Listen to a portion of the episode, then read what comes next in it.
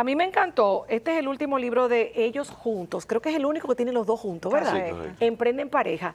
Me encanta porque ustedes son muy coherentes y yo pensaba, no sé, ustedes me corregirán, que son una excepción a la regla, porque muchas amigas eh, y amigos tienen miedo de emprender en pareja o de trabajar con su pareja. Y ustedes lo hacen, han combinado y eso es genial, sobre todo porque lo llevan bien aun cuando partieron de una primera quiebra, mira dónde están inspirando gente ambos juntos. Y sin embargo, cada uno, tú con el liderazgo, como abanderado liderazgo, y tú con el coaching financiero. ¿Cómo se emprende en pareja? ¿Cómo hacen para que no se discuta, para llevar la fiesta en paz? Bueno, la clave para nosotros poder eh, emprender en pareja y, sin morir en el intento ha sido primero eh, que la base de la relación, o sea, saber que nosotros primero somos pareja por encima de socios y que ninguna situación va a estar por encima de la relación. Nosotros tenemos situaciones como cualquier pareja, como cualquier matrimonio, pero siempre la relación está por encima de cualquier situación. Tenemos mucho, muchos eh, encuentros así difíciles como socios, porque yo soy bastante nerd en el mundo de las finanzas, a mí me gusta hacer mi presupuesto y todos mis principios los aplico. Juan Carlos como emprendedor, empresario arriesgado, es mucho más de invertir y de, y de vamos arriba y después arreglamos la carga. O sea que hay situaciones. Y sobre todo escribiendo ese libro, incluso escribiendo ese libro era una locura. Juan Carlos, dame el capítulo. No, todavía no lo he hecho. Entonces, son situaciones que pasan y que tenemos que entender que si decidimos que vamos a arrancar, emprender algo, arrancar ese nuevo camino juntos, pues eh, primero como parejas eh, eh, fortalecernos y obviamente como, como socio de negocio entender que cada uno tiene su diferencia y que hay que simplemente sobrellevarlas. ¿De dónde salió la coach financiera que fue capaz de escribir un libro tan interesante como Inteligencia Financiera, aparte de este último? ¿De dónde, o sea, cómo te formaste? ¿Cómo aprendiste? ¿Aprendiste solamente en la práctica? Mira, en el momento que yo comienzo a poner orden en nuestras vidas, y digo, no, yo eh, hablo en primera persona porque la gestión financiera de este hogar la, la, lidero yo, sin embargo, toda la gestión detrás de producir dinero, Juan Carlos es protagonista. Eh, yo comencé a leer, esa ha sido la clave en mi proceso. Yo comencé a leer porque estando quebrada no tenía muchas oportunidades como de que déjame ir a tal taller o contratar a tal mentor. Eso yo le digo a gente que me escribe por DM todo el tiempo y yo le digo, me dicen, oye, me no tengo dinero para una sesión. Y yo, ah, excelente, escúchate este audiolibro. No busques excusas ante la, falta de dinero porque ciertamente... Ustedes los dos cambiaron la televisión por los libros. Es correcto. Comenzamos a leer. Yo me topé con un libro muy transformador en mi vida que es eh, de Dave Ramsey, que es uno de mis mentores. Se llama de hecho La transformación total de su dinero. Luego leí Piensa y hágase rico, leí Los secretos de la mente millonaria y todos esos libros yo me los leí hasta hacer el libro. O sea, hasta yo practicar tal cual lo que ahí yo Vivir esos libros. Exacto, no era voy a leer para acumular un título más leído, sino para aplicar. Y en la práctica, pues fui eh, mejorando mi técnica y la gente notaba el cambio, porque tú vas a hacer, no es que la felicidad está atada a tu bienestar financiero, pero yo te garantizo que tú vas a sonreír más y tú vas a andar más en la vida más, más, más alegre, más de todo, más. Que el que te conoce decía, oye, ese tipo también, yo quiero de eso. Es correcto. Entonces comenzaban a decirme, oye, yo quiero hacer un presupuesto como eso que tú estás haciendo. Y ahí yo comienzo a practicar hasta que llega un momento en el que la gente me decía, yo quiero hablar contigo, pero en privado, ¿cuánto tú me cobras? Y yo dije, oye, pero aquí hay como una oportunidad y entonces, así. fue. Yo dije, bueno, pues entonces. Nosotros hicimos cuatro años de gratis. Claro. Y entonces Oyeron, porque hay que dar del ala para comer de la pechuga. Cuatro años de gratis, dando, dando, dando. Así es. Ahora hay que pagarle su cuarto. En ese momento entonces veo, veo una oportunidad, lo comparto con mi mentor acá y, y, me dice, sí, vamos a darle carácter. Y ahí comienza ya mi cuenta de Instagram. En ese momento hizo un switch. Dije, hasta aquí llegué publicando fotos de mis hijas. Aquí comienzo a agregar valor en torno a las finanzas personales. Y de todo lo que yo leía, sin tener un diseñador ni una cámara súper profesional, yo publicaba cosas.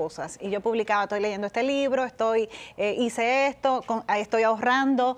Y la gente como que comenzó a responder. Y de ahí nace la comunidad. Yo vi en un post que tú eh, pusiste en Instagram, me pareció muy interesante y me dejó preocupada porque es cierto. Dice, si tienes mente de pobre, el dinero no te hará rico. Es correcto. ¿Cómo es la mente del pobre? Esa gente que vive de la escasez y que siempre te olla, porque así no se va a salir con esa mente, ¿cómo es? Mira, la primera característica de alguien con mente de pobre es que se queja se queja de la todo. Quejitis, se la queja de todo. Y entonces también es víctima porque la culpa de su situación financiera nada tiene que ver con él o con ella, sino que es culpa del gobierno, de que gano poco, de mi jefe, de mi entorno, de mi mamá, de mi esposo. Y entonces ahí Y hasta de la comienza- mala suerte, dice. Ay, qué mala suerte. Es correcto. Entonces, una, una persona con mentalidad de pobre Y primero se queja, se queja Sí. mucho, eh, y esa queja frena la abundancia. Porque eh, la gratitud y, y esa, ese, esa, el positivismo, esa, ese ímpetu frente a que tú puedes lograrlo todo es lo que realmente atrae el dinero. El buen servicio es, una cosa espectacular para tú ganar más. Yo siempre cuento de una experiencia que tuve en un Uber, que me monté en un Uber en Puerto Rico y esa señora tenía el, vehículo súper ambientado, con un, un olor súper rico. Ella estaba impecablemente vestida. Todo el trayecto me contó cuáles lugares yo tenía que conocer en Puerto Rico. Y cuando yo me bajé de ese vehículo, no me quedó de otra que darle una muy buena propina.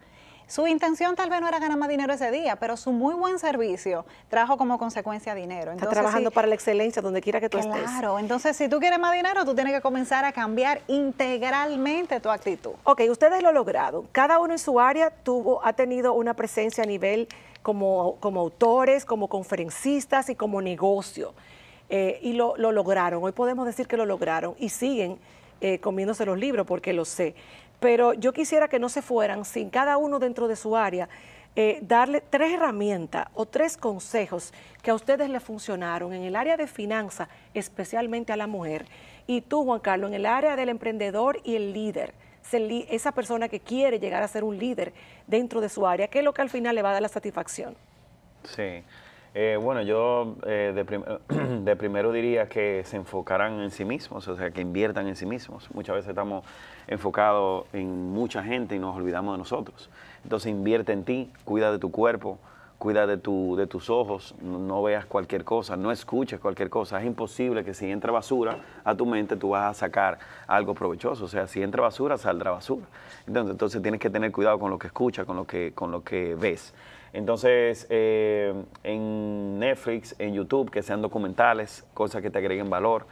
Eh, la gente tiene que entender que si tú tienes los años que tú tienes ganando lo que tú ganas, y no te gusta lo que tú ganas, es por lo que tú tienes en tu cabeza. Por ende, cambia lo que tú tienes en tu cabeza para que tú puedas producir otra cantidad de dinero y otro estilo de vida. Entonces tú tienes que cambiar eso y reprogramarte con lo que tú ves y con lo que tú escuchas. Yo escucho audio todos los días y yo veo algo si, si, si, si puedo, porque ya no solamente soy el que consumo, ahora yo soy el que produzco, ahora yo soy el que la gente me ve a mí, ¿entiendes? De tanto tiempo que duré produciendo, ¿entiendes? Entonces, que inviertan en sí mismos, que cuiden lo que, lo que escuchan y, lo que ven y que tengan mucho cuidado con la asociación. No todo el mundo es digno de tu tiempo. Hay gente que no merece ir hacia donde tú vas. Hay gente que no puede ir hacia donde tú vas. Hay gente que no debe ir, aunque pueda, hacia donde tú vas. O sea, que tú aprendas a filtrar las personas con las que tú te asocias, porque aunque tú tengas todas las condiciones para llegar, si te juntas con personas que te distraen y con anclas, no lo vas a hacer. Interesante. Ahora, Bueno, tres recomendaciones para que este 2020 sea realmente un año diferente financieramente hablando. Lo primero es que si estás en pareja, pónganse en sintonía frente a sus números y tengan una cita financiera mensual, mínimamente una reunión mensual para poner los, los números en orden. Si no estás en pareja, igual identifica un mentor, identifica un coequipero, porque no se puede ser sabio en su propia opinión. Eh, también prepara un presupuesto todos los meses. Este es el mejor momento para proyectar tus ingresos y gastos de todo el año. Haz un presupuesto real, apégate al presupuesto. Y la tercera recomendación es que ahorres, pero sabiendo que la meta no es ahorrar, la meta es invertir. Sea que este año, indistintamente de cuál sea tu panorama financiero, comienza a sacar un poco de dinero todos los meses con fines de ahorrar y en el tiempo esa, ese ahorro llévalo a inversiones. Y- excelente. Y, de juntos, que pongan a Dios en el centro. Claro. Eso me encanta. Pongan, pongan a Dios en el centro porque el punto no es evangelizarte.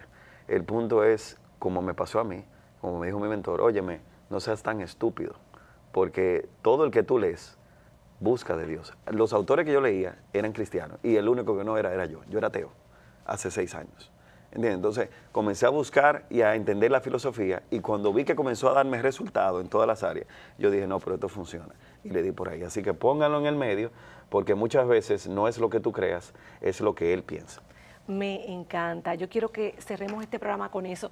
Chicos, qué bueno ha sido compartir con ustedes de nuevo, ya como más ampliamente. Gracias por regalarle a mi comunidad un poquito de, de su historia, de su vida, de su sabiduría.